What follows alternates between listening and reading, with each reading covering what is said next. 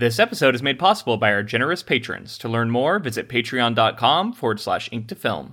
Welcome to the Ink to Film podcast, where we read the book. And then see the movie. I'm James, And I'm Luke. and this week we discuss Steven Spielberg's 1975 blockbuster, Jaws.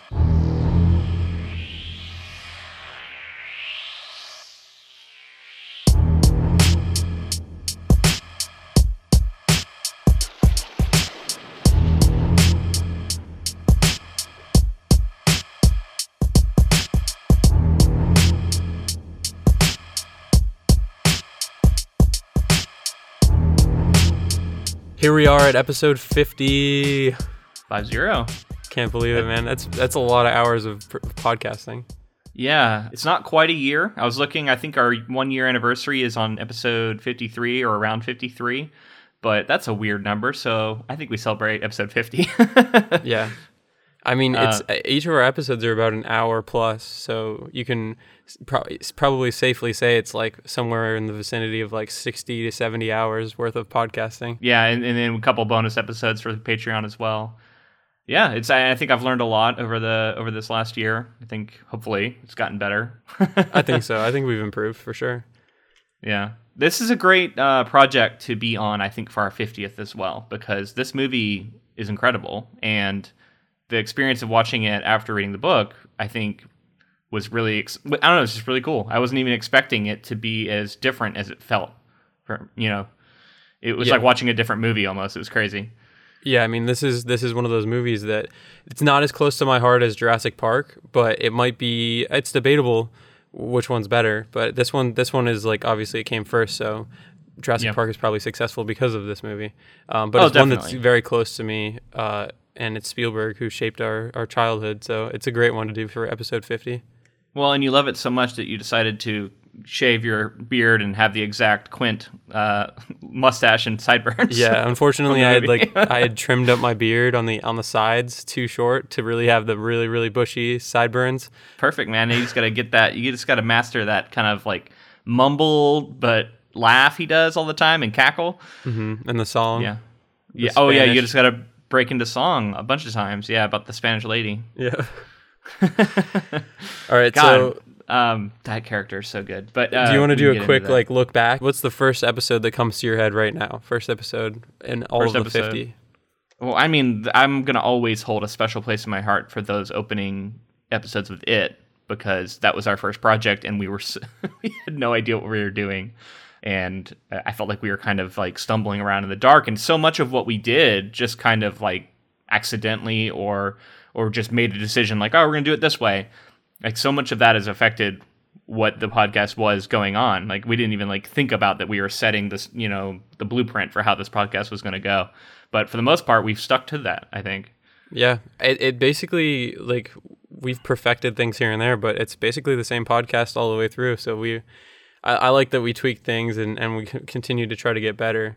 Those those episodes are great. They are funny because it is us kind of just like stumbling around and getting really super in depth to every minute detail to where we had five episodes that were you know hours, Oh, yeah. two hours long and stuff sometimes.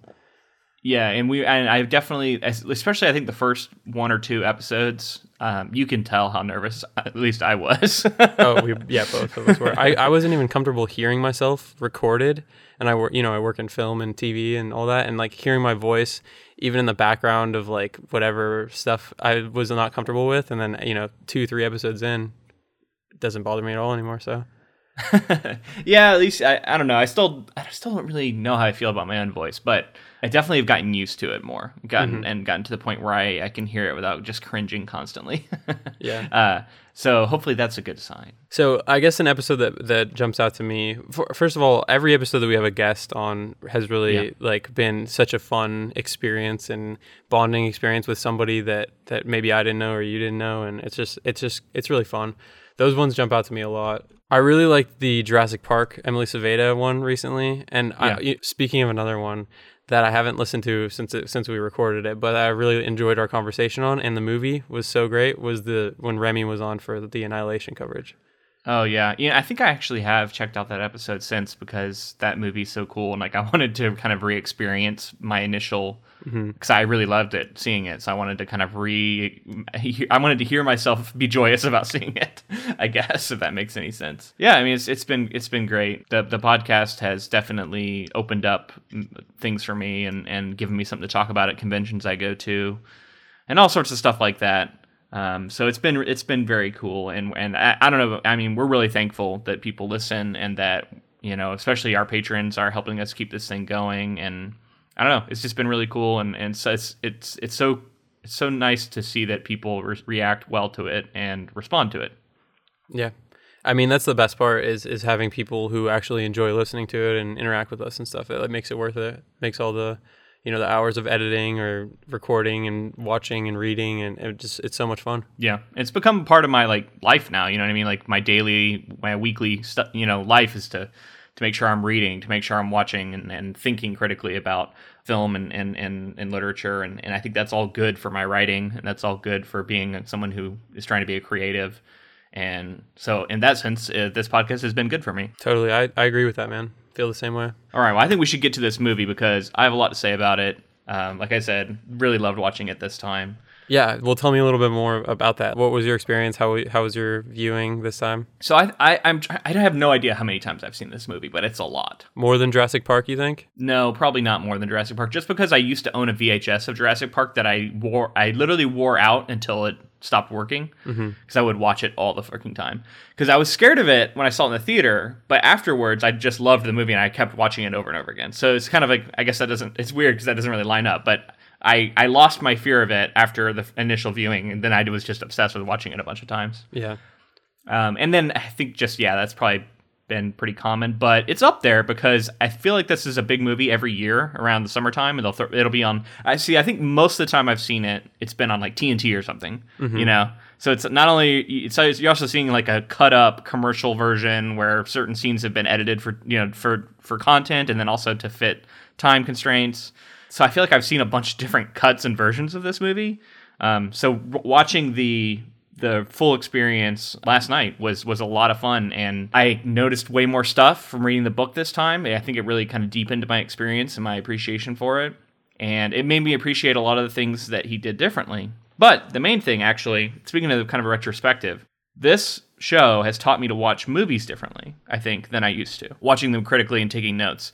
I noticed so much filmmaking stuff and appreciated so much filmmaking stuff in this movie. You know, whether it's shots, whether it's music, whether it's acting or or whatever. Like I was noticing all that, and then on top of it, I think this movie, you know, with I think Die Hard gets gets talked about a lot in this sense, but I was blown away by how well structured the story was.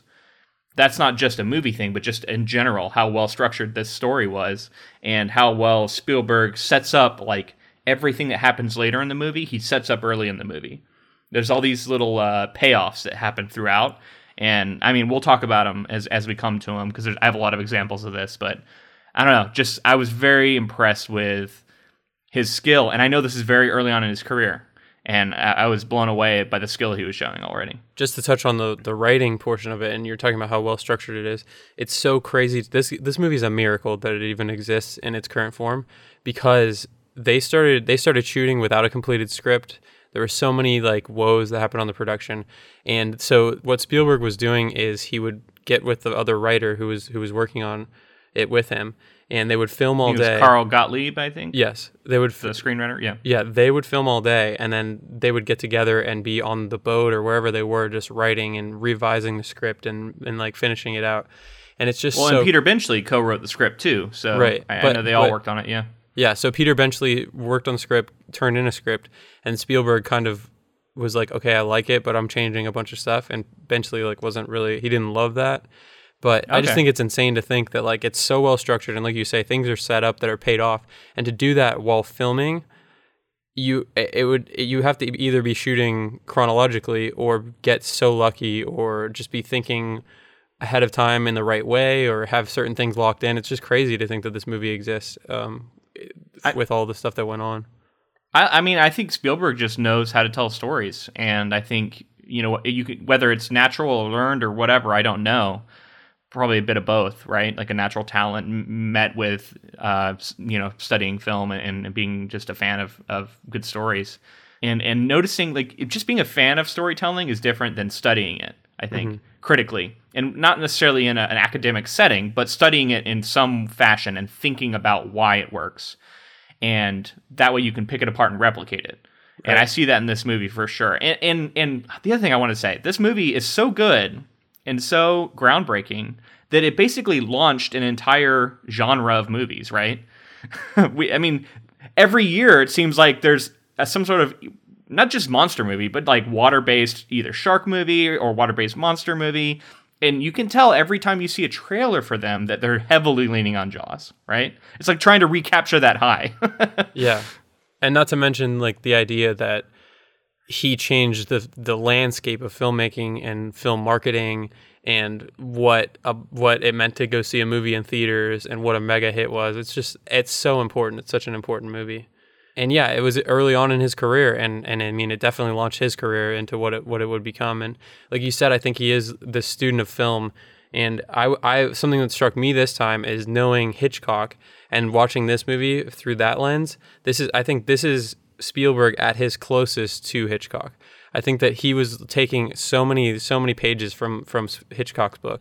I know that the, a lot of the stuff that went on with the shark was out of necessity, but it, it, it, at some point you have to think that Spielberg wasn't just going to show the the, the sh- if if the shark had been available, he wouldn't have just showed it the whole movie anyway. Oh, he had a plan. Like he was. He I would like, hope that he would have known better. he would have and but it's just like the idea that he out of nete- necessity he had to show it even less i think helped him in the end so No, d- absolutely. Yeah. and and it paved the way for so many horror movies that do that. But yeah, you're right. That that is not something he invented too, because Hitchcock was known for that, right? With Psycho. Mm-hmm. Um, Well, yeah. famously not showing was it Norman Bates' face and, and the fact that he was in drag or whatever until the very end of the movie. Because if you'd seen that early on, it would have completely changed the movie, right? And like, I don't know. Um, there's a lot of that smart stuff, and Hitchcock talks about like the bomb under the table, right? Like two guys having a conversation can be boring, but then if that exact same conversation, if you know that there's a ticking bomb underneath the table, like it takes on a whole different dimension. right And there's definitely that in this movie if you think of the shark as the ticking bomb, right?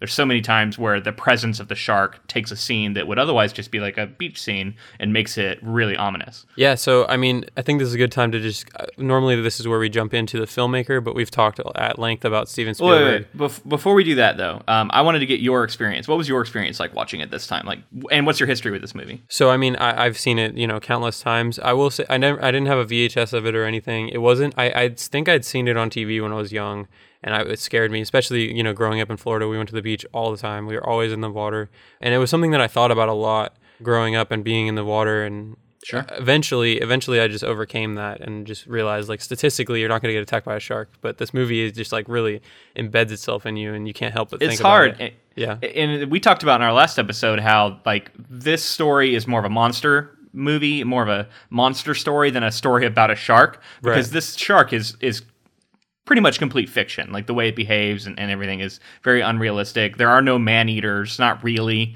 Um, it, it so there's a lot of stuff like that, but uh, when you're floating in the water at a beach like I, it's like you, you can't not think of this movie right like it, Yeah. it, it just it's it's it's always somewhere in the back of your head if you feel something brush your feet or whatever you're like fucking jaws is about to eat me yeah yeah and just like you, being out on a surfboard or flo- like anything that's Oh, yeah. floating anything like that you just you're like am i gonna get like you gotta pull your arms in sometimes but anyway overcoming that was something that i had dealt with as a kid and then and then eventually i don't i don't really think about it anymore but you know when there was like that huge boom of like dvd collectors editions with like the two discs and the extras and everything like i can remember this was one of the major ones this and i think E.T. actually were two of the ones that we got like right away. And I remember watching this movie like crazy. I watched it so many times.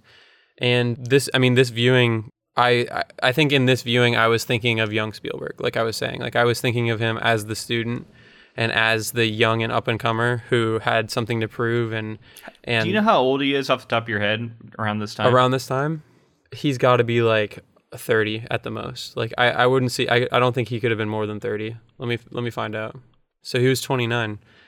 It's crazy, man. I'm telling you, like younger than me he was so he was in a situation where he had you know finished film school and famously like you know his friends George Lucas and Martin Scorsese were were starting their projects, and this they were like this young and up and coming generation of filmmakers who studied film. Spielberg's story is a legend. Like supposedly he walked onto some sets and just started working with people and. He walked into an office on like one of the lots, I think it was Universal lot, and just like picked an office and just started going there every day, and that became his office. Like, there's so many like Is it true or not? Possibly apocryphal. Yeah. but I mean, the guy's a legend, and and just thinking of him as a young, I mean, not much older than me, young filmmaker trying to prove themselves, doing something different, something important, and it's just crazy to think what he was able to pull off and and command the respect of a crew on a boat. Who, I mean, you know, after the shoot, I think for the most part, the the crew was like they hated him probably. Well, because I mean, some of these shots were like so demanding and so intricate and, and just kind of crazy to try and pull off, Yeah. right? I have a good example actually of that. Is uh, I've heard that when Brody is stuck in the ship as it's sinking at the end, Mhm. he that shot with him like in there and the shark coming in and all that stuff, like him escaping, I think took seventy five takes to get finally get it. Wow. And so he was like in there, and they were having to like keep the boat afloat and have him in there. And he didn't trust anybody to pull him out, so he had like hidden axes and stuff, so he could like cut his way out if he needed to. And just like the idea of that much pressure and stress on a on a shoot at 29 is absolutely insane. And he says that I mean, it's dangerous stuff too, right? Like the, these actors' lives are in your hands somewhat for a lot of these scenes. knowing what he knows now, I think I think it, it was fortunate that he did it this way because it, it I think it added to the movie. But he says that he would have filmed it in lakes and pools and all kinds of other stuff to to because it's just like it's so much more manageable. It was the if you take a film crew out on a boat. It's just like, and you're trying to get actual shots. Anything falls in your shot, it's ruined. Like, Wow. But but like, did would I mean, I the movie would have been changed if he had done that. no, for sure. But he just says like, you could, he could have pulled it off though. So I feel like I don't know. I, I mean, the superior version might have been the because that's some of the best stuff is how authentic mm-hmm. it felt to be out on at sea. Yeah. And yeah, you can you can get you can definitely mimic a lot of that, and especially if you get into like a big lake or something, you could probably mimic it. Mimic it, but I don't know. Like I feel like subtly, subconsciously, almost you. I think I pick up on little differences, and I might have kind of known that this wasn't purely authentic and wasn't because I've been out on the on a boat in the ocean many times with my father growing up. And there's a very particular feel and, and look to ocean water and uh, deep water. And I was definitely getting that in this movie. Yeah, you're right. Being out because I've gone like deep sea fishing and stuff before, and I actually felt like it was really accurate to that. With I've never gone shark fishing, but like the chair that that Quint had, and like the way that he like strapped himself in and buckled into the reel, I thought that was all really interesting. And you're right. It, I think it would have taken away from it, but there, I feel like we just wouldn't have seen as many shots of just like open water. It probably would have been like more from the water, looking up or looking down or something like that to hide the like any like any sort of land in the background on the horizon. So at this point of the show, normally we talk about the filmmaker, but we've talked about Steven Spielberg a lot on our other on our Jurassic Park episode in Ready Player One. So I figured I would take this time to kind of talk about some of the production stuff that he ran into, and just the production of the film overall, some of the craziness that went on because there's so much to talk about. Yeah, I've heard a little bit of this stuff, but I'm I'm really interested to, to see like what I know and what is all new to me. So the we were talking about how dangerous it could be out on the water, and there was uh, an accident that took took place on the set involving the orca, and it was actually sinking. This is this is all some documentary about the making of Jaws. Director Steven Spielberg began to scream over a bullhorn for the for the nearby safety boat to rescue the actors. John R. Carter, already up to his knees in water on the sinking orca, held his tape recorder up over his head and screamed, "Fuck the actors, save the sound department." During the accident, the film camera was submerged, so its film eh, with its film still submerged in seawater, so it was assumed to be ruined. However, it was realized that they could they could pull it back out and develop it, and actually, and it was flown to a lab in New York, and technicians didn't lose any of the film. So you think some of those is any of that in the movie? Uh, presumably, yeah. I, I mean, prob- Yeah, probably because. But it's crazy to think that like the sound guy because basically like the actors can swim is kind of what the sound guy was. This every everybody's like really really you know focused on their department. But it's just funny to think that like the actors can swim and the safety boats will get there eventually but like the equipment like it goes down it's game over for that stuff. Um I see. So, So- okay, so that's maybe why you said that. yeah but it's just crazy to think that like young you're 29 years old and this like huge group of people that you have to coordinate all the stuff's happening and then the boat starts sinking like boat starts sinking. worst case scenario, yeah. man. Just some other stuff I've, I have that I would like to say about the movie. It's the first movie to reach a hundred million dollar mark in theatrical rentals. It was the highest grossing of all time in the U.S. until Star Wars in 1977. That's a little. That's a. Uh, I've heard of that movie. Yeah. It was. I mean, it's insane to think that this movie had that kind of impact because we think of you know Star Wars as the the staple of massive movies now, and just to think like that's the thing that had to take this insane. And, and speaking of uh, impact, uh, I, I've always heard that Alien was basically developed as Jaws in space, And you can feel that and when you watch it. and I love Alien, one of my favorite movies ever.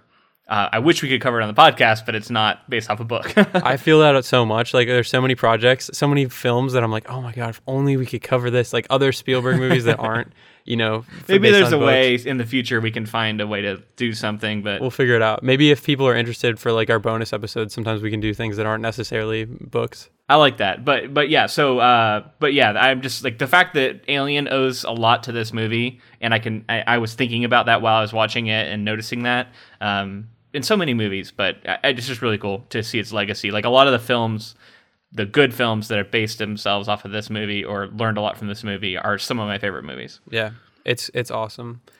So Peter Benchley liked how cutting the subplots from the novel allowed for characters to be fleshed out properly. Yeah, well, that's good. Yeah. because that's true.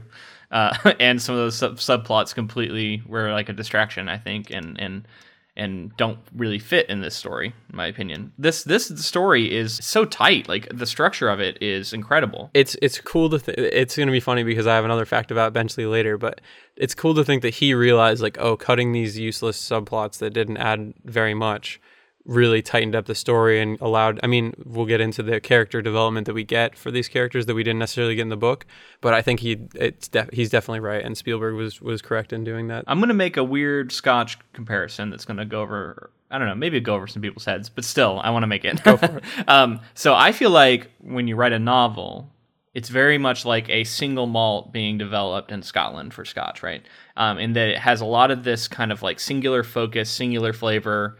Um, maybe it's really complex. It's got like can have really rough edges sometimes. But if you get a blend, um, where you blend a bunch of different whiskeys together, you can kind of round it out, and maybe it won't be as like unique and different, but oftentimes it can be something that the masses will enjoy more.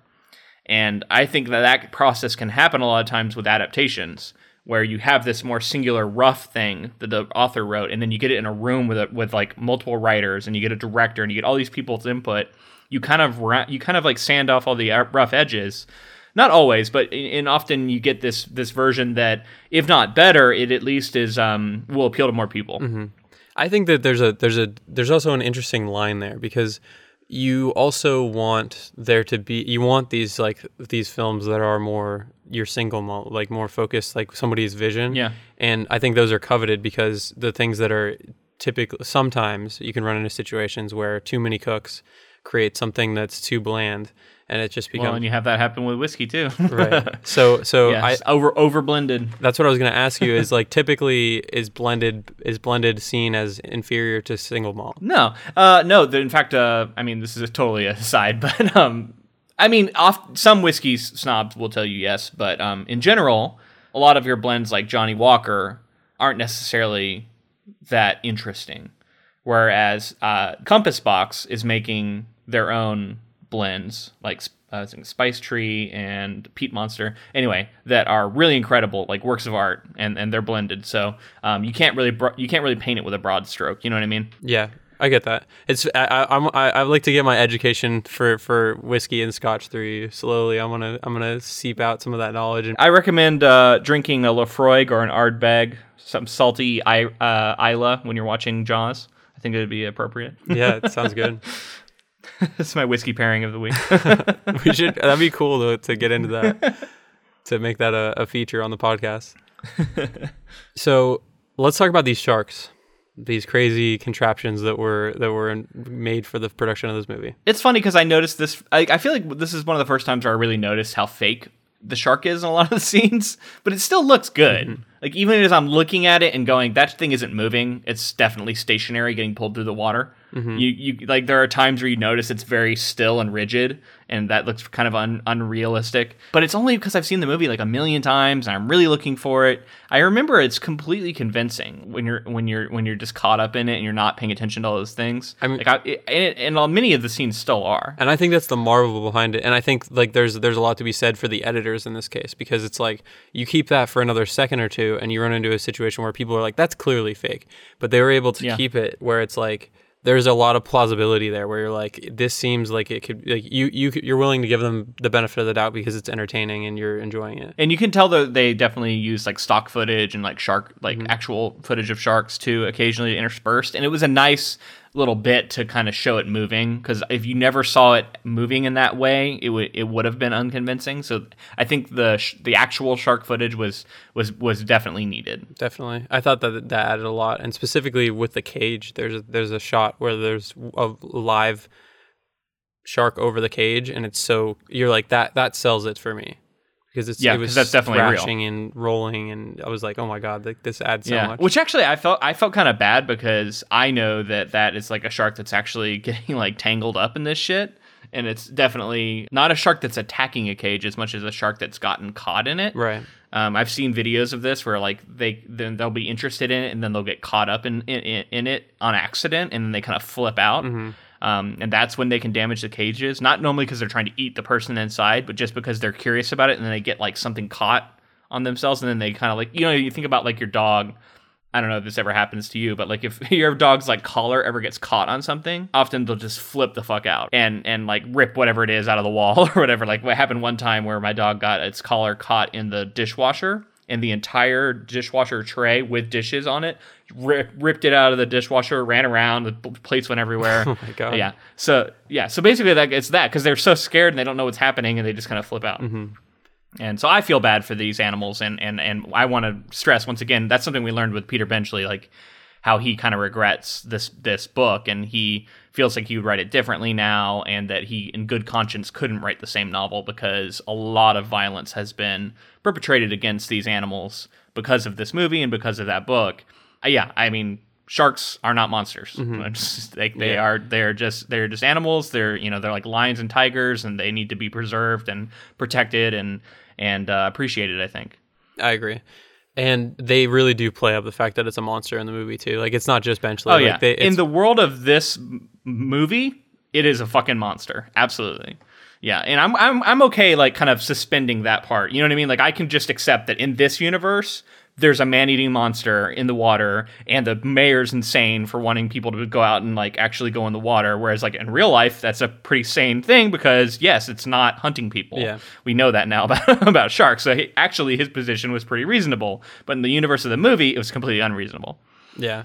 So these prop sharks, there were three of them made, um, and they were pneumatic. There was one that was like a sea sled, which was like a full body prop with its belly missing, so they could like put it through the water and you could see pull- over drag top. it through the water. hmm Those are some great scenes. yeah, and then there was one that was a left platform and a right platform shark, so you could be on the left side or the right side of it to to you know operate it as it's going through the water, so that, so that you're hidden from camera. You're on the opposite side. of the okay, yeah, I see, I see. Yeah. So were they dragging it through the water? I think I so. assume? I think so. Yeah, for for some of it, you know, depending on what the shot was. Yeah, yeah. Sure, sure. And then the third, I'm assuming, is like the big head with the snapping jaws, right? Just probably just mostly a head. I, I don't think that was a full. I think there was like more than these three, but these were the three that were like sea sled sharks. Okay, okay. This is a super famous story that apparently has been kind of debunked at this point. But the first day the model shark was used, it sank to the bottom of the ocean. The story goes that it was never tested in the water, but from what I understand, it was tested in the water, but just wasn't tested in salt water. So when it got in the salt water, that's when it got all messed up. Oh. So on the Okay. first day of shooting, one of them sank to the bottom of the ocean. Um, and it took a ton of maintenance, and it was really it was really hard to get down to it. Speaking of it sinking, it was they chose to shoot in Martha's Vineyard, which you're going to be visiting soon, and I was fairly nearby. Actually, I was very close to Martha's Vineyard recently, and I was like along the coast. The city looks just like the one that we see in Yeah. the movie. I talked about that on our bonus episode, but I, I got accepted into the Viable Paradise Writers Workshop, uh, which is a highly competitive fantasy science fiction uh, genre workshop, and um, so I'm very excited about that. But one of the cool things is it's held on Martha's Vineyard in in fall, so I'm going to be going there in October, and I'm definitely going to be looking for like familiar things from this movie because uh, just watching it like made me really excited to go there. Like I, it, I don't know, I just love a lot of that. It- like you could tell it was filmed on location, right? Like, and a lot of those scenes, you can see a window behind them with like the sea or something, and you could tell that that's not, you know what I mean? That's not some sort of like effect. Like that's a real that you were in a real house shooting this stuff, kind of thing. Yeah. I mean, it's incredible there, and I I think that you should try to find photos like stills from the movie and see if you can recreate them with your phone. Supposedly, there's like the I think it's the bridge that they run that like he runs across. Maybe I don't know. There's like a Jaws bridge supposedly that's very prominent mm-hmm. that people go to and visit. Cool. So maybe it's the one where like the shark goes underneath while he's running to his son. I think that's probably the bridge. That'll be that cool. Talking about. I'm gonna look forward to seeing those pictures, and you guys can find them on Instagram. I'm sure Luke will post them everywhere. Well, i assuming I can get away enough to do that, because I am going to be doing the whole workshop thing. Sure. But I'm also I'm, I'm arriving a day early, so that would be good stuff to do like the day early. Maybe Mm-hmm. I can get around and get some of that. We'll see. So they chose Martha's Vineyard because even 12 miles out to sea, the sandy bottom was only is only 30 feet down. So they were able to retrieve the sharks and do all the things that they needed to do Oh, yeah. relatively easily. You could tell when they when they were having that the last encounter and he swims down um, and hides that I was like, oh, that water's actually not that deep, right? Mm-hmm. Um, so yeah, you could totally see that. So just one other thing that I wanted to talk about is uh, Richard Dreyfuss and Robert Shaw and like their relationship on set was not great. Okay, was it re- really? Yeah. So uh, first, Richard Dreyfuss was tested and cast at the suggestion of George Lucas, who had just worked with him on American Graffiti. So that's another connection to Lucas and I've never I've never seen that. Oh, you have it, it's it predate. I mean, it's right before Star Wars, and it's like a you know like a I think it's like a '50s or '40s throwback to like diner culture and like hot rods and stuff like that. It's I mean it's a fun movie. Okay. But Robert Shaw and so Richard Dreyfuss was very young when this was going on, and uh, Robert Shaw was an older grizzled actor and famously an alcoholic. He's the man in this movie. Well, he I love him. he he his character comes out well, but apparently on set he was a total asshole. I believe it.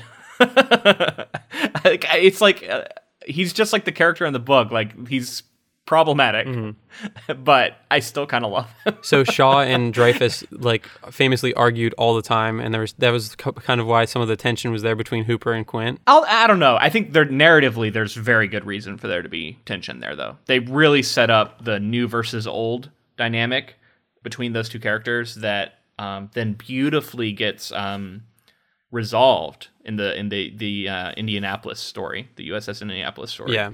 I think like I I only now am I really appreciating how important that moment is for this story. That's my favorite um, which we can talk about more when we get there. Maybe. Let's get let's let's jump into plot because we're so far into plot at this point that like we got to yeah, talk about it. it. Let's do it. Okay, so opening scene is the they're on the beach and there's a party and the shark attack. It's an incredible scene. It's crazy. It's it's very effective to get you scared of the shark. so iconic too the way it's filmed and the music and, and how the music represents the monster Mm-hmm. but then also um, one thing I, I wrote down is that uh, we've talked about this i think on another spielberg um, project maybe jurassic park but this movie's rated pg Yeah. it says at the beginning rated pg and i'm like how is this movie and then i remembered that pg-13 was basically invented for steven spielberg movies where it was like borderline, maybe not good for children, but not quite a rated R movie. Mm-hmm. Um, and that that was not a rating back back in '75, so it was PG. I think it was a rated R film, and then they pulled. They had to pull. A, there was more like bloody and like severed body part scenes, and they pulled a bunch of those to make it under the R rating. Ah, interesting. So this is a crazy anecdote about this shark attack scene. Uh, the actress's name is Susan Backlinie, and Mm-hmm. uh, the way that they were able to get the shark attack effect is they took two 300 pound weights attached to her, and they were being tugged by two groups of crewmen on shore. One group would pull right, and the other would pull left. And it took three days to film that sequence. So she was just getting dragged Oh around in the water for three days. And Naked. and also people like there's there's a lot of like conspiracy i don't know if it's even conspiracy there's been stories that have been told that she was like her like a lot of the pain that she's in is real pain and like she potentially broke a rib, but she's later denied all this stuff. But those were a lot of some of the stories that were coming out of that. Which, if that's true, fuck, that's insane. That's that's completely fucked up. That's not okay. Sure, sure.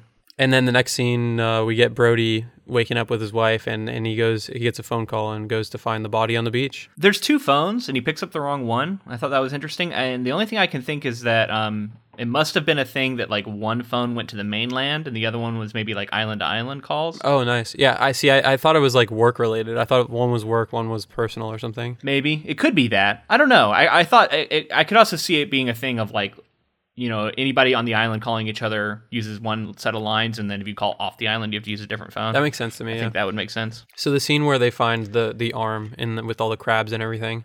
Apparently Spielberg felt like the prop arm was too fake, so they they ended up burying a crew member with only her arm exposed. So it's actually like somebody's buried a, under there. nice man. That's that's a cool. That's a good call. You know, It's a cool detail, yeah. I mean, and it looked it Yeah. looked real, so it worked out really well. those crabs, man. I was think I was getting strong Indiana Jones vibes from those crabs. Like he, that's a big thing for his Jo- Indiana Jones movies, like the swarms of creatures, Snakes and spiders and stuff. yeah, rats. Rats. There, there's some there's some of those scenes in every one of those movies. Um, I, I I thought it was interesting too that his son like cuts his hand or has been cut, and we can see how protective he is. Um, I've I've been thinking a lot about character introductions. Um, for the novel I'm writing, um, and I noticed that every one of these characters is just expertly introduced. And from the from the jump with Brody, we get we see that he has a sense of humor. We see that he's a family man. We see that he's protective.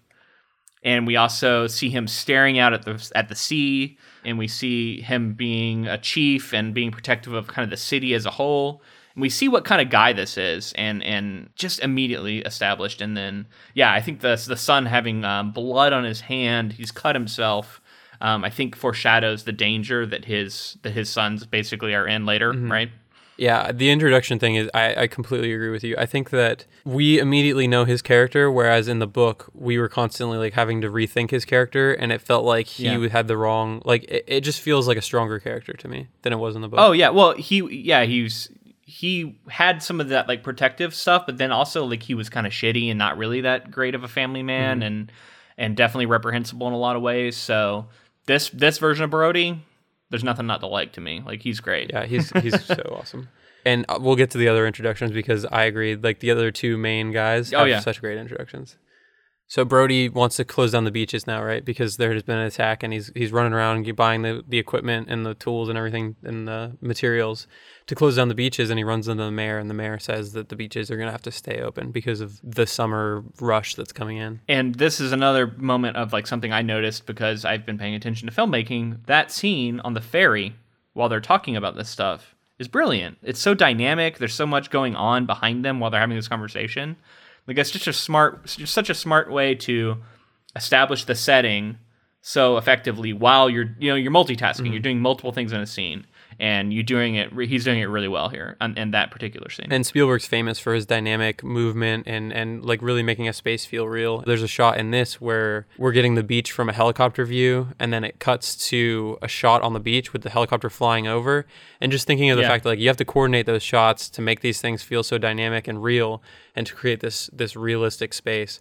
And so j- just to have that shot in there, they had to coordinate a, a helicopter flying over as the actors were ha- acting at the perfect time, and it's just that attention to detail that that elevates film. Yeah, and and then when they're, um, I think the next scene is they're on the beach, and and and Brody has been convinced to not close the beach, but he's super nervous about it. And I was, there's so many things he does in that sequence. Um, it's so brilliant. He shows all these people going out. He keeps cutting to each one individually, so you don't know which one is going to be the one in danger. Um, and then Brody, kind of like peeking over the guy's shoulder, comes to talk to him because he has to keep his eyes on the water and reacting to every little sound and all awesome. And then it pays off with that. And I want to talk to you about this technique. That famous scene where um, the camera pulls in on his face when the shark first attacks, and but simultaneously stretches out the background while it's doing that. That's got to be like a technique that people This is know how to use, right? Or, or do deliberately. I mean, yeah, this is like a very famous technique that like any film student will tell you about. Um, so it's ver- so it's Alfred an, an Alfred Hitchcock reference basically. I, I don't think he he's not the originator of it, but he made it famous with Vertigo. So what it is is it's it's in it's a dolly zoom. So what you're doing is you're dollying either towards or away from your subject, and at the same time zooming in the opposite direction that you're dollying. So if you're pulling away on the dolly, you're zooming into your subject. What you're getting with with the Spielberg one is it's closing in, right? So like it's like his world, the the background is closing in around him, and it's like this crazy moment, and it's just it's it's in so much now. And what's cool about that too is that mimics a real feeling. I think all of us have felt in real life, right? Mm-hmm. Like I don't know about you, but I feel like I've had moments where I felt like It's like blood rushing to your head, right? yeah, it's like, a weird effect of something tunnel vision. some sort of crazy high stress moment where it feels like things are stretching and being weird like that. Yeah. I don't know. Even if it's not, like it just it feels like something real to me, like, uh, like uh, something I've really experienced. Yeah, I it's it's very effective, and dolly zoom is something that like in my feature in my whatever feature film I direct eventually, this I'll have a dolly zoom in it, even if it's something subtle and smaller than that really quick one. It's just such a cool thing that you can do in camera. And that kid dying is so important for this movie too, because it establishes, like we talked about this with it, like it establishes that children can be in danger in this movie because often children are not in danger, right? Like w- that's like the thing. Like you're like no, they're not going to harm the kids. But when you when you do that in you know chapter one, you establish that children can be in and are in danger in this book, and and similar for this movie, when we see that kid go down on the on the raft, all of a sudden his son's being in real danger is is very realistic. Do you want to mention that some bad hat, Harry? That's some bad hat. Actually, um, somebody eventually made a production company. It's called Bad Hat Harry. yeah, and that's the little line it says. I forget what show. There's some show I used to watch where it would say that at the end of every episode. Yeah. You'd hear that little line. That's some bad hat, Harry. And I didn't actually realize it was from Jaws until later. I like watched it again. I was like, oh shit, that's that line I've heard a million times. Um, it's a very random line. There's some. There's definitely some like really oddball lines in this movie that stand out like that. Um, there's another one. It's it's not as famous, but it just always has stuck in my mind. It's later, but um, there's a guy asking what sort of shark it is, and then Hooper says that's a tiger shark, and then he goes, What? "A what?" Yeah, a like the way he says it is just so comical and like ridiculous, but I love it. That was his I don't moment. know. He needed to, to Like- really nail that. That was his one moment in the movie. The actor wanted It's to like- ham it up. Oh my god, it's so good. A what? I know. When I saw it this time, it just like it really made me laugh. I, I it's yeah. There's a couple of them. This movie has some nice humor to it, Right. Which really like kind of alleviate, and that's the Spielberg thing, right? But it really alleviates some of it. Yeah, and I think you can also carry that down to blockbusters today. Like I think Yeah. that that's like that levity where it's like people don't want. Okay, now I'm not gonna say I'm not gonna generalize, but It creates a different kind of movie. It's a different kind of movie when it's all serious and no moments of levity. But you're absolutely right. Like uh, Marvel is famous for this, right? Like the moments of what's it called, bathos or whatever. Like the the moments of levity to interspersed with the drama that like some people could argue maybe cuts the tension too much. That's why I think it is a fine line to walk. But I think in this movie, it's done brilliantly to where it, it is just a little bit of like a relieving some pressure.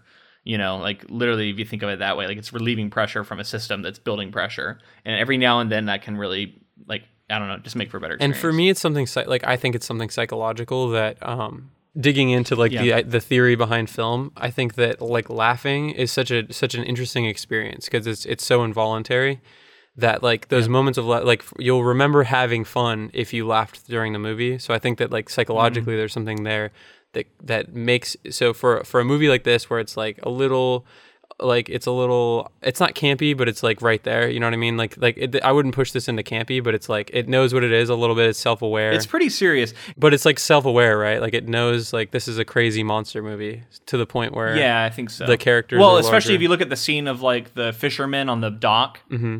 That is absolutely a campy scene, right. Right. Where they're like, "That's my wife's roast," and then they he's got he's like swimming. He's like, I, he's like, "Trust me, don't look back," and like all that stuff. Like it's very that's very self aware. right so i think that that's like there's something in that that that like I, I think like allows people to say oh i can have fun in this movie and this is a fun movie and remember having a good time So the next character introduction that happens in my notes, at least, is Quint with the nails on the chalkboard, which we have to talk about. Amazing scene, and it reminds me of another thing that I noticed was cool in this movie. Is there's a lot of scenes where there's characters talking over each other, and it feels very realistic to me. There's a lot of um, it happens later with the mayor where Hooper and Brody are trying to convince him at the same time, and they're talking over each other and almost like unintelligible. And like I love know, it's very realistic. So everybody's talking in this room, and he scratches on his nails, and then he's just this fucking like he's Ahab ripped out of the pages and brought to life. He's so over the top and just awesome still though. And like he's also um he's the embodiment of like Chekhov's gun. Um because we know as soon as we meet Quint, you know that's the guy that this movie has to go to eventually. Like we're going to get him eventually. He, they have to hire him. He's the end game for this movie, and they put it in there. It's 20 minutes in. I looked to see because we had talked about when does he get introduced. 20 minutes into the movie, they show you this is the guy that we're going to have to turn to, and they set it up right there. Um, so we always in the back of our head know that that's kind of the end game, right? Yeah. I, I mean, and I love that introduction. It's great. It's it's amazing. It's it's like you said before. It's it's become like a character, right? It's like it's like a archetype that that where it's Yeah. like this is this is like the seafaring old gentleman who's been through it all, and and like an old sea dog who's like pretty rough around the edges, and and mysterious. He's mysterious here, and I love that um, in this version of the story, we really get to understand him um, in a, in a really deep way, which I definitely want to talk about later. So the next little bit is Brody was is at home and he's like looking at shark attack survivors in the books and seeing some injuries and and I think that adds ratchets up the tension a lot and that makes it's like it's like you're seeing that as the viewer and thinking like oh that's like really it looks very violent and it's foreshadowing again, especially the the the shark attacking the boat. right That is definitely foreshadowing things that happen in this movie. like it's, it's- the structure is just amazing. It's just so smartly done. It's so smart. And speaking of like structure and characters, the next thing that happens is the the town has put a bounty on the on the shark, and everybody's coming to town to to hunt it, and all these fortune hunters are in town. And Hooper comes up on a boat, and his introduction with with Brody is amazing. And I want to hear your thoughts on we it. We learned so much about that character. I mean, he he's polite, but he's also sarcastic. He's also charming, but um, kind of unassuming. Um, so we just learn much, so much about him. The way he's kind of well groomed and well put together, and he's got high quality gear. You can tell he's kind of an intellectual. The his his interaction with Brody is just awesome because he's very he's, they're they're very friendly with each other before they even know who they are, and then they kind of learn who they are. and They're both really excited to meet each other.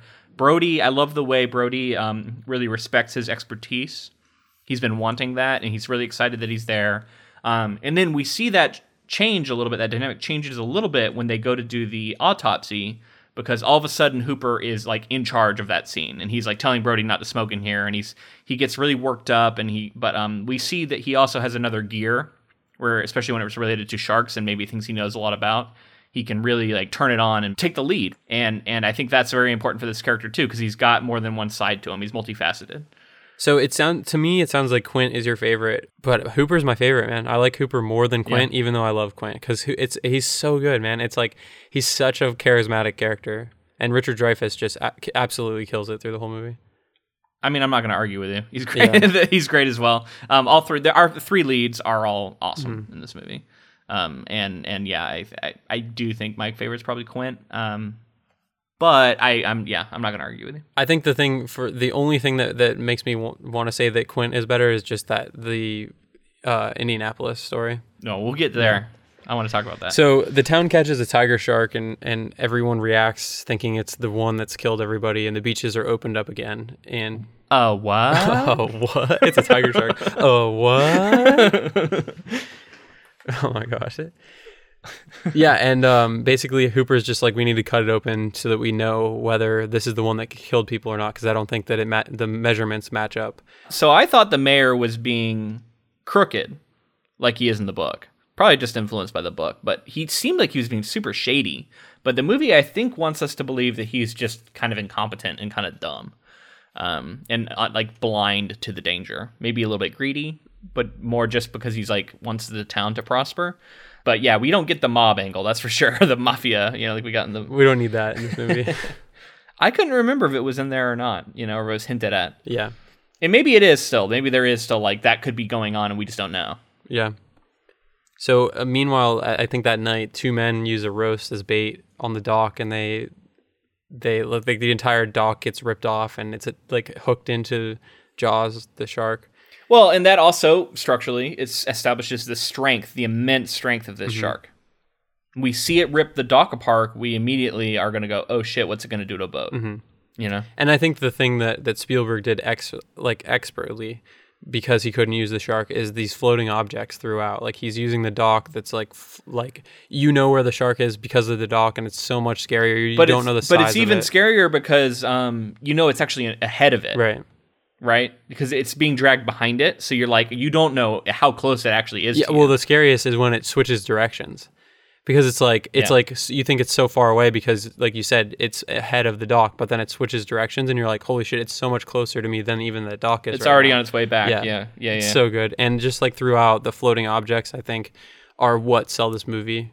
Um, that and the score. And we we should talk about the score because John Williams is we've I've I don't know how many times we have to say it on this podcast, but he's like the composer of composers. He's incredible. He's created everything. And this I think this is like the major one that that launched his career into what it would become. yeah, hats off to him. So Hooper and Brody are they find the shark and they cut it open and they they don't find the remains that they're looking for. So they realize that the, it's still out there. So they they've both been drinking and they they jump on a boat and they go out on the waters and they find an abandoned boat. And Hooper's like, I need to dive down and check it out. And he dives down and finds like a ripped open hole with a tooth in it. And he's looking at the tooth and uh, with his flashlight underwater. And then he looks up into the hole and there's that, that famous jump scare where the body floats in. Yeah, actually makes like a crazy noise, like, it screams Yeah, almost and at there's him. like worms coming to the eyes and stuff. It, it's pretty pretty unsettling. This movie, I think, really leans into male bonding. And we definitely get a lot of that between Hooper and Brody here, with them like drinking and like going out on the boat together at night. And, and Hooper's kind of showing off what he knows and he's showing off his boat. And I don't know, there's something very, I mean, as a white man myself, um, eh, you know, like I identify a lot with these characters and the way that they're bonding with each other. Definitely. I mean, it just looks like you just want to go on this adventure, especially when they're drinking and singing together and show the scars. We'll get to that scene. It's just such a fun scene. uh, Hooper dro- actually drops the, the tooth because he gets so scared from the from the body, and they, they go back to the shore, tell the mayor. Mayor doesn't believe him because they don't have the evidence for the for the tooth. So he says, "Okay, well the beaches are going to be open on July fourth then." And July fourth comes, everybody's on the beach, and, and there's like this montage of people being dropped off at the beach and the beach is being crowded. Nobody's going in though, even though there's like this patrol of police and everything on the boats and stuff. And then the mayor convinces people to go in, and then tons of people end up in there in the water. And there's some kids messing around with a fake shark fin, which distracts everybody from the real attack that's about to happen. And Brody's kid is out in the water, and the the shark like attacks this guy who's in like a some sort of small boat. His kid goes into shock and like it has to go to the hospital. And This is the first time we see the shark too, um, and this is uh, we see it in the water, but we see we see the prop itself. I, I looked because I stopped it because I was it was right at the midpoint. It's like literally at like one hour. It's exactly halfway through the movie before we see the shark. it's just solid story ta- storytelling and and and holding Yeah. back things. It, it works so well, and I'm glad that he waited this long to sh- even show the shark because just just thinking about the size of it is is so much fun. So this is when Brody's able to convince the mayor to pay Quint to hunt down this this giant shark. Real quick, right before that, he's talking to Ellen, and um, I, I wrote down an exchange they have because I thought something that I think I think about a lot is dialogue and how brilliant this dialogue is because it's it's loaded with subtext and it's done so quickly. So I'm going to read it to you verbatim. This is their exchange. Want to take him home? Then Ellen, back to New York? Then Brody, no, home here. And they kind of look at each other. And the subtext behind it is them talking about like are we going to fucking move from this place mm-hmm. and get out of here? And and then and then Brody saying no, home here is is is defiant and it's saying that regardless of all of this, we're gonna make this work. And so there's so much going on, like in the subtext of that conversation, but that's literally like that's like ten words mm-hmm. is all that is. It's crazy how small amount of that like there's such a small amount of dialogue that can say so much. It's just pinpoint accuracy with with the dialogue, like you're saying. It's it's crazy. well, and it's realistic because people don't say everything they mean. You know what I mean? People often do speak to each other in subtext, especially someone like a wife who you have a lot of this shared experience with. Really, really smartly done. So Brody and Hooper meet up with Quint, and uh, they hire him. God damn it! So the meeting in the in his like um, it's like his shop with all the like shark teeth everywhere, and like the grin that's on Brody's face is he's like, "We've come to the right guy." Um, but then he's just like Quint keeps being more and more aggressive and and like insane. God, it's so good. And then and then I love Hooper's um, the old versus new. This is when it really kicks in, right? Like Hooper trying to like just kind of discounting. He calls it like his working man, working man hero, you know, shtick.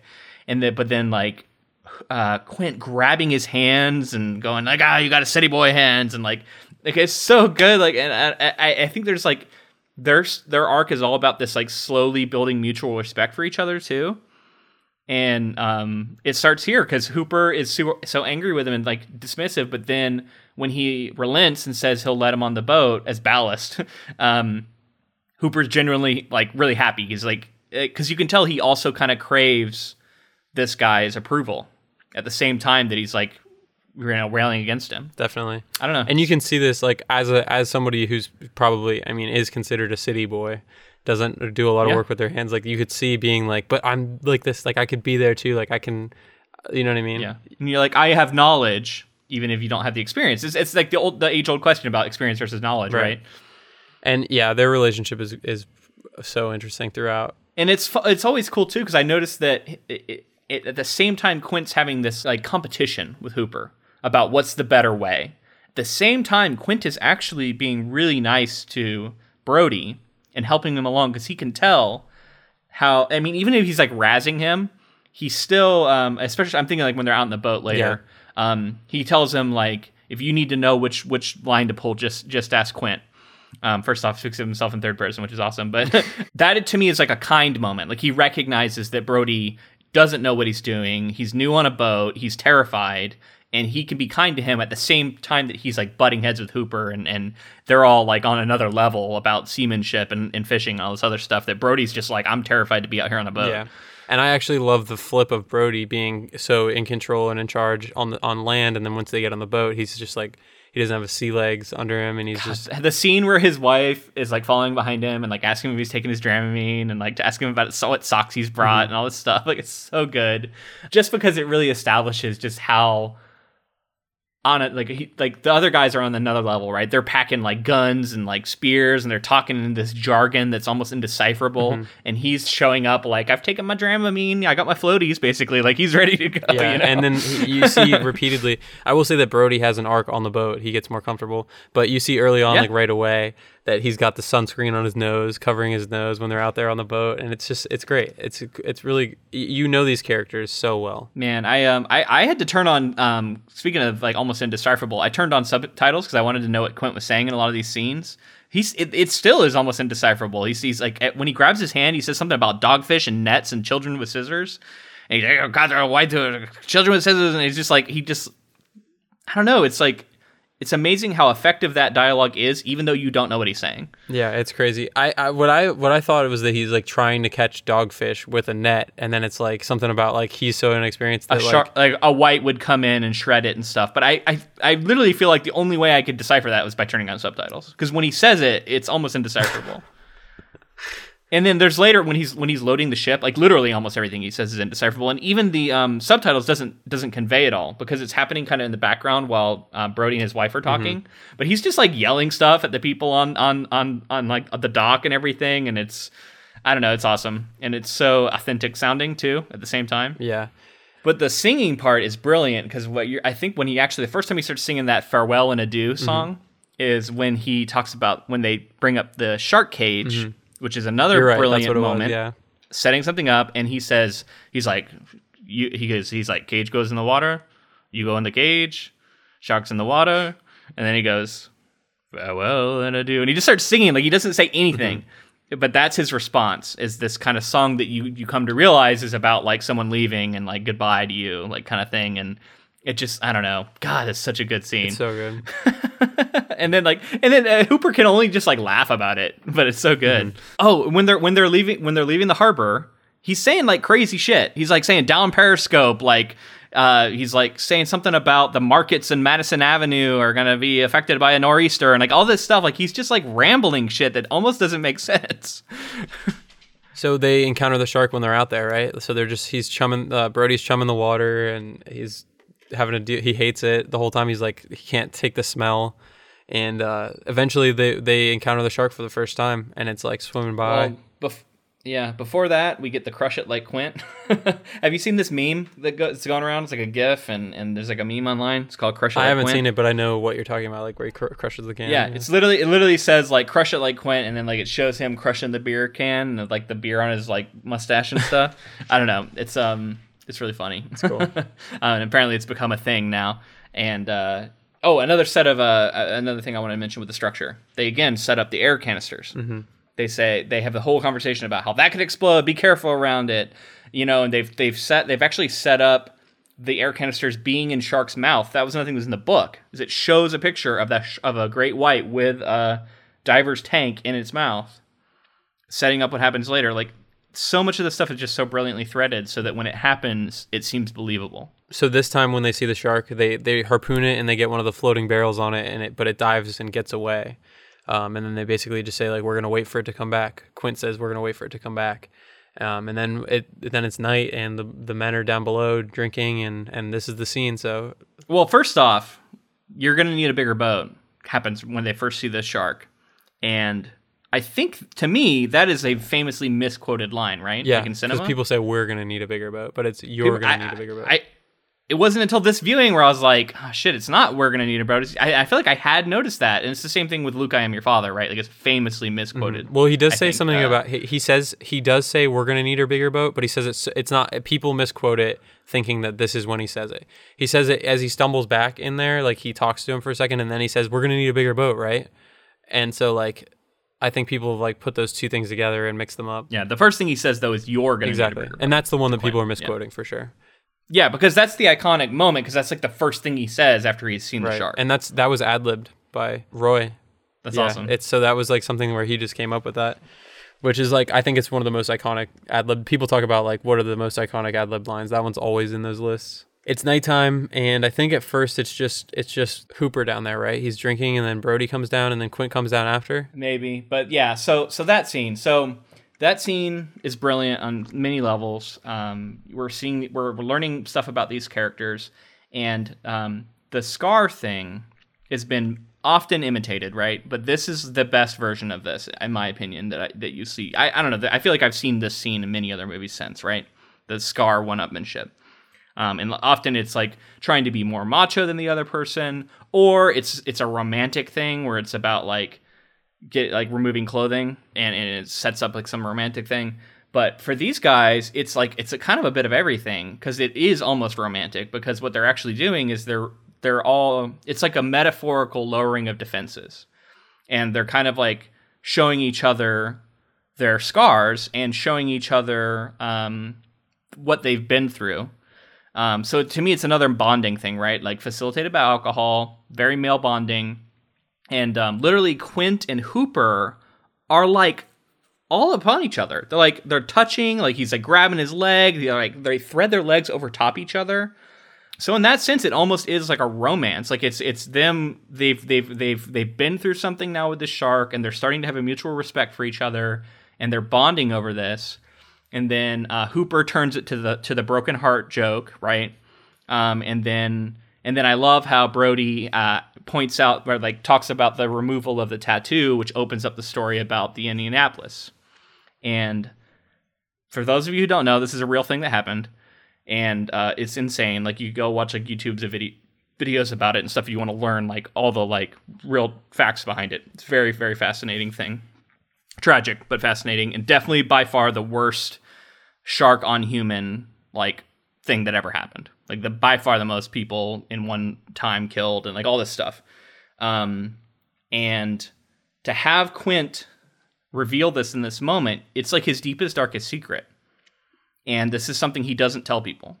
And he only is do- he's worked his way up to this moment and he he didn't even really intend to do it. But when he does it, we immediately understand his character because his entire life and it's tragic. And this is why I love this character. His entire life has been about that moment because he is a shark hunter now. You know what I mean? And like it's like every time he goes out on the water to hunt, hunt sharks, it's like he's he's fighting that moment. But you can also tell that's his biggest fear. And he says like I'll never put on a, a life preserver again or whatever. And that also comes through later. Um, because this time I really picked up on how Quint becomes genuinely terrified Yep. um, as this movie progresses. And when he turns the boat around and they and they start going for the shallows and they're, he's running the engine raw and it ends up blowing up, he's terrified in that moment. He has he, he's not admitting it, but he's genuinely this is his nightmare has has come to life. and and that's it's just so cool because it's like he's such a um he seems so invincible, but when we learn this about him, we can see that he has a weakness, and it actually is this thing that we thought he's like singularly equipped to combat. Um, but it's also like that that and then that really sets up this this kind of Ahab struggle we talked about, right? Where when he blows when he like hammer um, takes the baseball bat to the radio, that's his moment of like I'm going to beat this thing because he's also like this whole his whole life is about this moment that happened to him and combating it, and this is his chance. Like he he for him, the shark represents death. It represents that moment in his life and the tragedy of it And revenge. and his his battle and revenge like him wanting to wanting to best it and get back at it and then the fact that he loses this this battle is so tragic to me too and the, all of that doesn't land in in the same way if we don't get this story um and so that's why i feel like this this character and this this this uh the story is just so much better in this movie. This is like one where i'm really i'm confident to say that this movie is better than the book. Oh yeah. and this is this is why more than anything else. You know that combined with making the characters likable um, when they otherwise weren't i think those two things together uh, how tight this movie is but then like this scene really elevates this story to something something that i think it quite wasn't quite in the book I agree with you, man. I mean, I think you you hit on everything I would want to hit on in this in this scene. It's it's my favorite scene, and it really is where you see Spielberg like tie all of the characters together and make it more than just this protection of the town. Like he turns it into more than that by making it something that's like it has historical significance to everyone at this time because it was World War II, and it everybody knows about the atomic bomb. So it's like all of these all of these things threaded together to bring yeah, like you said, this amazing character moment for for an amazing character, and it it it's so fast about it too. Like it's how long is that scene? Maybe five minutes. Like like it completely encapsulates everything you would ever want to know about this person. and it's a crux. This is the other thing I was setting up earlier, and when I was talking about Hooper and him, it's a crux for the change in their relationship. Because not only are they getting closer, getting closer, getting closer, but the moment Quint says that he was on the Indianapolis, Hooper's expression tells us everything we need to know about what happened there. Because Brody doesn't know. He's us. Like he's like, oh, what what happened? You know, tell me. But Hooper knows and his, his the way he views Quint changes in a, in an instant. You can tell. He all of a sudden has a respect for this guy and what he's been through, and like he understands. And and all of a sudden, and you, I noticed that after this point in the in the movie, he never butts heads with Quint again. And in fact, he kind of it's Brody who butts heads with Quint, Quint over like breaking the the radio and all that stuff. Not Hooper. Hooper never really questions him again. Like they're they're on the same page for the rest of the movie for the most part. Other than him like blowing the engine out. yeah, he yells at him that- about the engine. You're right. Yeah, but for the most part, like he yeah, but but actually you're right because that's an important part because I think in that moment Hooper takes over. like He actually takes over as as our hero Yeah. because that's when he decides he's going to go down in the Mm-hmm. And and Quint is is has is handed him he's handing them the life preservers. He's like almost given up in this moment. yeah. And then he turns to Hooper and he says, "What can these contraptions do?" Because the things that he knows ha- hasn't worked at that point in the movie, right? And so he's he's like he's throwing in the towel, like he doesn't know what to do. He's terrified, and he turns to Hooper for leadership. And and that's when Hooper decides he's going to go down in the cage as like a last ditch thing. And it, like that that moment works so much better in the film than it does in the book because in the book he just wants to go down and basically view the shark out of curiosity, right? in the movie, it's like, oh, he knows how dangerous this is and that he's probably going to die. But this um, stabbing it with the with the with the injection is like the last ditch hope. Like this is the only thing we got left, so I got to try it. Um, so he, it's a truly a heroic moment that he when he goes down in there. Man, it's just yeah, and and and I think that's so important. The fact that he kind of takes over leadership from Quint in that moment, um, and the new the knowledge becomes important more important than the experience, I guess, in that scenario and and we also see Quint he he's laid low by this like his nightmare has come to life Yeah. you know and and, and it, I think it, especially it comes to a head when the when the shark dives with uh, submerges with three barrels Because he said it wasn't possible. he's so yeah he's so adamant about it not with three barrels you don't it'll never happen and when that happens like I think that's right before he tries to take it into the shallows and at that moment he's not he's really just running away Right. and and it's because when that happens all of a sudden he's like this isn't anything i've ever dealt with before Yeah. So I mean, you I don't know. It's God so yeah, good. it's it's amazing. As you could tell, it worked me up. Like I had so much notes about this. Like I was so excited to talk about this this stuff because it's so it's so brilliant. Right. And this is this is the part this is why this movie is incredible, right? This is the second half when they're on the water on. We need the first half to to establish the characters, establish the setting and get, get motivation and all of that. But this second half is why this movie is legendary. It's really the third act is is just Yeah. It's I don't know. It's brilliant. It's uh I say that a lot, but it's it's it's it's uh it's legendary. It's amazing. So let, so basically you you touched on everything. I'm just going to really quickly go over. At night the shark attacks the boat, knocks out the power. They have to work all night to get the power back on. When they get the power back on, we should talk also about how um, uh, famously uh, the actor was drunk Yeah. um, for like half the takes in this in this when they're having that conversation, and um, he was like so drunk that he was he was messing up, so they had to shoot it again like the next day and have him be sober.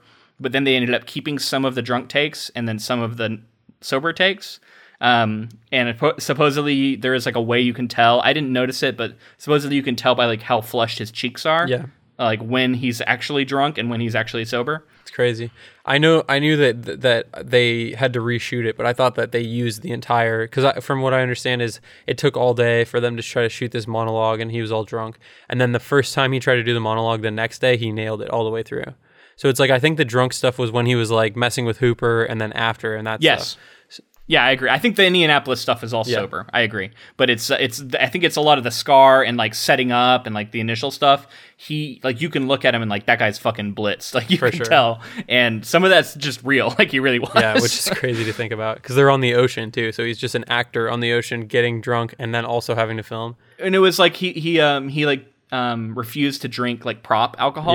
Yeah. He was like so he was like drinking real alcohol for all the takes in which he was drinking something. Like all the beer and everything was all Mm-hmm. real. So the next day when they when they get up after getting the power to to work again, the the shark comes back and they're able to spear it with two more barrels. Like you said, there's three barrels at this point, and they tie it up to the boat, but the, it breaks the cleats off the back of the boat. So like the thing that they're tying it onto, it breaks those off.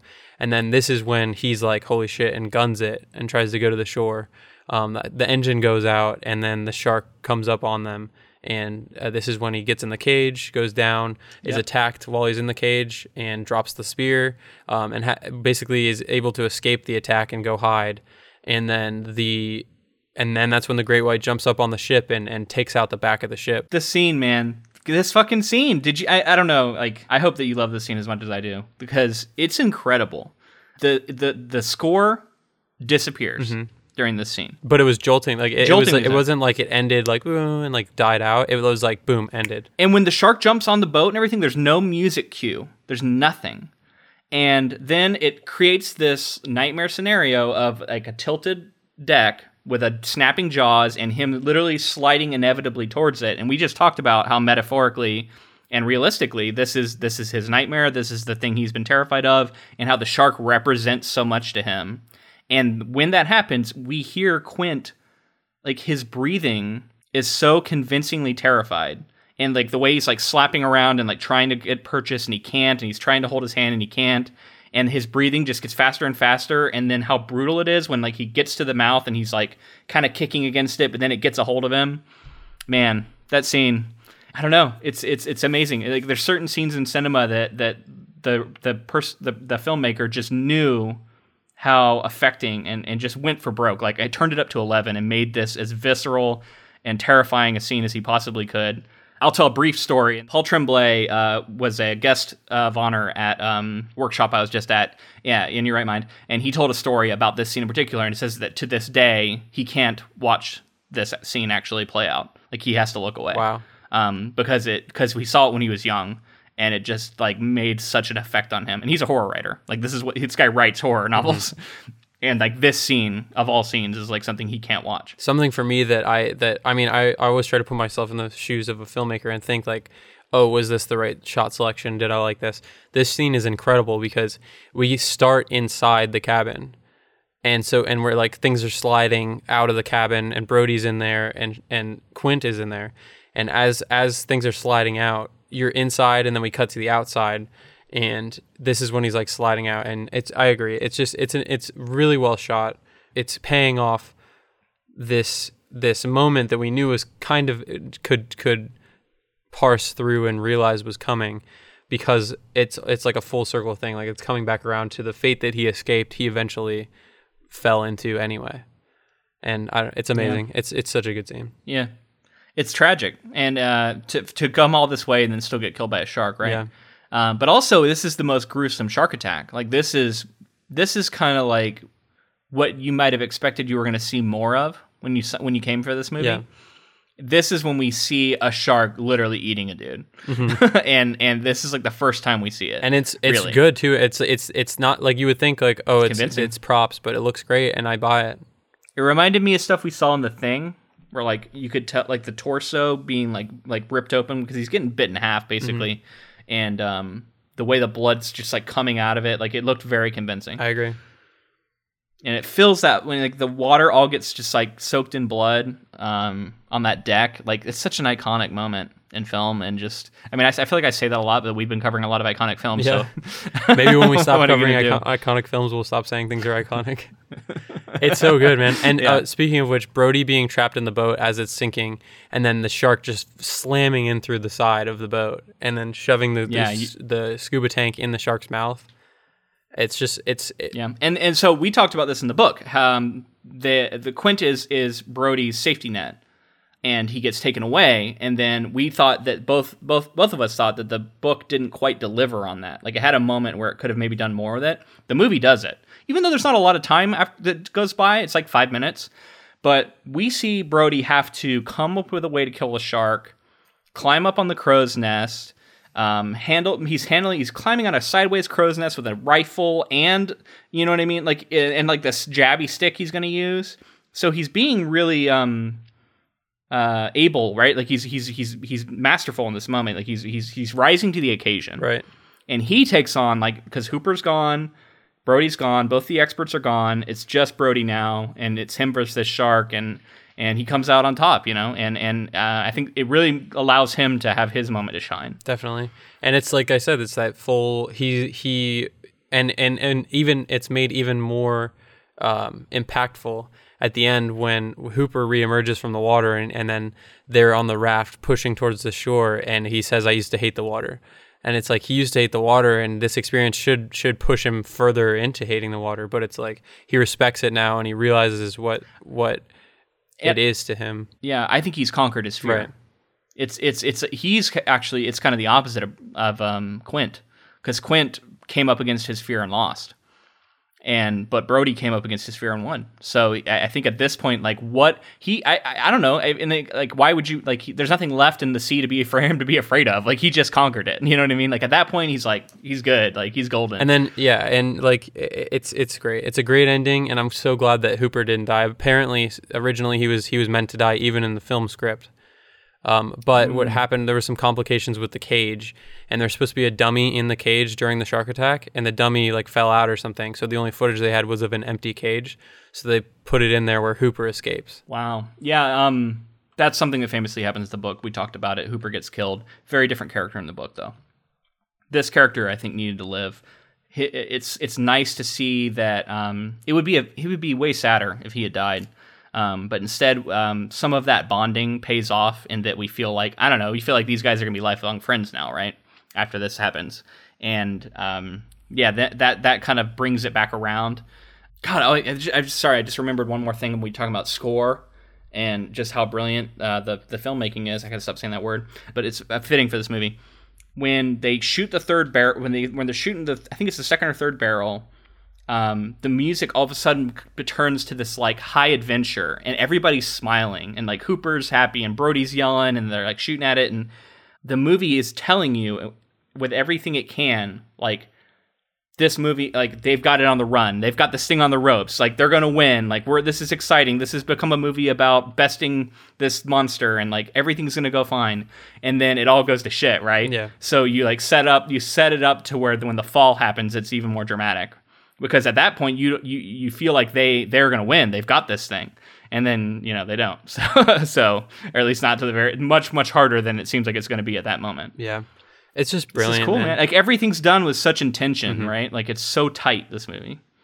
Oh, I did want to briefly mention this is so I'm in a I'm in a Facebook group that's um, I joined like a little while ago. Shout out to anybody if they happen to listen to this um, who's in it as well. But it's de- dedicated to Jaws. Like people just love Jaws, And um, one of the things I saw on there was about the shooting star. And um, I noticed it this time because I, I, was looking for it at night whenever they had night scenes. And there is a shooting star. It goes from right to left across across the camera as they're looking up at Brody as he's like loading his gun. And just like the the, the fact that that was real and that he happened to catch it in that shot in that way to where it literally passed from right to left across the like like across the screen like how like lucky is that? Like it's insane it's crazy. that that and i i um i didn't notice it until a few viewings ago but i had seen the movie so many times and i saw that and i was like did they add that in as like a special edition feature thing? And uh, like come to find out it's always been there and it, it was real. And i mean it's unbelievable. It's like it's like even if that take had been bad, you have to use that take because a meteor flew through it. You know what I mean? yeah, yeah, got to use that take. yeah, and then um and then so apparently I read this on this is just somebody's blog or something, but I read that um apparently Spielberg has said that like he witnessed a meteor very early in life and that's what inspired him to make uh, Close Encounters of the 3rd mm-hmm. Kind. And um it it was so magical to him almost, right? Like this other world. And so apparently that there are Easter eggs in, in certain of his films where you can see digitally added shooting stars. Wow. That he'll like put subtly put in the background. Um, and I saw a list of the movies, it, but it wasn't like every movie, but that's a lot of the movies he's made. But also, this is apparently the first time it showed up in his movie. And then maybe it like, um, although I don't know, I don't know if that's true, but this one was real. So it was so interesting that that's like a that's like a motif that he likes, but then also it just happened to be that it's way fate, this time. Right? It's very it's the cool, hands of fate, right? Yeah, hands of fate. I uh, I'll be interested to see what what other movies he has as a shooting star, and I also want to say that Richard Dreyfuss in this movie makes. As soon as I finished it, I was like, I'm watching third uh, Close Encounters of the Third Kind soon because I just absolutely oh, love yeah. him in that movie too, and and great Steven Spielberg, and not necessarily a companion piece to Jaws, but like similar, same filmmaker. Another of the leads is in it, so it's just I don't know. I highly recommend that movie too. It's great. So uh, the "smile, you son of a bitch" line um, is a very famous like one-liner. Not, I mean, I don't know if you want to call it a one-liner, but like so many uh, other action movies have had this sort of line. But I know that this is kind of a pre like this is predates a lot of mm-hmm. that. Um, but I don't know. How did, how did it strike you? Does it seem does it seem too too, too cheesy, or does it seem so? It so this kind of thing does bother me if it if it's like a whole movie of this kind of stuff. But I think sometimes yeah. it's earned to the. I don't enjoy it when it happens usually, um, yeah. but it does. That, it's kind of that that like it's not it's not a ding for me. Like I'm just like okay, yeah. this, like that's what you wanted it to be, and I can understand people seeing that and being like that was awesome. I'm glad that he said that. It's not something I go in for, but I understand why it would be in there and also i think this movie earned the right to do some stuff like that. Absolutely. Earned is a great way to put it. I think this movie with we talked about the humor earlier right? We talked about how it can be at times a little bit campy and and, and how i think that all sets up a moment like this where it's maybe not realistic that he would say that but in this movie it makes sense. Also it's him rubbing it's, it's him like kind of rubbing it in the face of this shark and when i think about how the shark wins versus quint and for the most part has been for the most part has been unstoppable. That I think it actually makes that moment just a little bit sweeter to not only beat the shark, but to also like rub it in his face by calling it a son of a bitch, yeah. right? Yeah, I don't know. It, I, I agree. I think it works for this movie. So before we go, I have something I wanted to tell you about the writer Peter Benchley, okay, uh, and kind of his time on set. Uh, but we'll save that for the end. It's very interesting because he's the author and he is involved in this film in some way. Okay, color me intrigued. so this week we wanted to thank our patron Colton B. He's actually a friend of mine. He's over on Watch Review Repeat, which is a great podcast. I highly recommend you check it out. Uh, I've been on there before, and I know in the future we'll be working with them. So yeah, check that out, and thank you to Colton for being a patron. Yeah, thanks so much, Colton. Um, it's been cool to see that their podcast started around the same time as ours. You know, so it's it's, it's always going to be fun to to see how they progress and how, how they change over time as well. Yeah. So happy. Actually, they just had their 50th episode as well. So happy 50th to them. Yeah, happy 50th to Colton and and, and Andrew. So, if you'd like to connect with us, you can reach out to us on social media uh, Facebook, Instagram, Twitter. We're on all three at Ink to Film. Uh, you can also send us an email, uh, inktofilm at gmail.com. Uh, give us some feedback about this episode. Did you enjoy it? Did you? Was there anything that we missed is, that you'd like to talk to us about? Um, I'd definitely love to read more about this movie. You can tell I really liked it. So um, yeah, feel free to keep, connect with us. We'd love to uh, to talk with you. And if you also wanted to help us out, you could leave a, la- a rating or review on iTunes or Stitcher, Google Play Store, wherever you listen to the podcast. That really helps us out and l- helps other people find our podcast. So we would appreciate that. Also, thank you to Spark and Optimistic for the use of our intro and outro music. And with that, I think it's time for me to tell you about Peter Benchley and his his time on set. I'm so, ready. did you know that he was he had a cameo role? I did know that actually. I read that he uh, he was like the interviewer or something. Like, he was yeah, like- he was on the beach. He was he was like the the news correspondent. oh, the guy who says like this community has been terrified Yes. by a shark. That was him. Okay, cool. Yeah, that was him. And also, he was on set helping with the writing and things like that Mm-hmm. throughout. And he was so upset by the ending that Spielberg was going with that he had to be forcibly removed from set. Wait, wait, wait. So, so he was upset that by them. What part of it? Do you know? Spielberg, like uh, the I think it's the exploding shark thing, like a lot of that stuff. He was like, no, and he was not having it, and they were like, get him off set. So he was really behind his um his like Ahab moment. I guess he really wanted that, huh? I guess Because so. in the book, in I the just- book, um, Quint gets pulled down, like his body gets pulled down by the shark as it dies, Is it just like succumbs to its wounds. Um, yeah, very different. So I just thought it was interesting that he was on board with a lot of the changes, and then completely like physically against the things that were happening crazy, at the end. man. It's so. I mean, like, it's so rare that a that an author is on set like that. Um, Yeah. But then, yeah, maybe that's one of the reasons why not to do it. He's gonna make himself a fucking make a scene about some change. Like, Yep. yeah. Anyway, cool. I like it. We do want to announce our next project, um, which we probably should have done earlier in the episode, but oh well. Uh, we're going to be doing Sharp Objects by Gillian Flynn. I think is how you say her name. I'll look it up before next time. Um, maybe Gillian Flynn. Not really sure. Um, but the HBO series right now on each um, about sharp objects, um, starring Amy Adams, uh, you know, looks really cool. Um, so we're gonna do the book in two parts, and then I think we're gonna spend three parts on that show and divvy up the epi- episodes and just do a real deep dive. So if you're at all interested in uh, continuing with us and, and, and, and listening to us talk about something that's coming out right now, that's what we're gonna be doing next. looking forward to it. I've been ha- I've been really restraining myself because the show has started, so I'm really excited to get started on that project. But until then, I'm James. And I'm Luke. See you next time.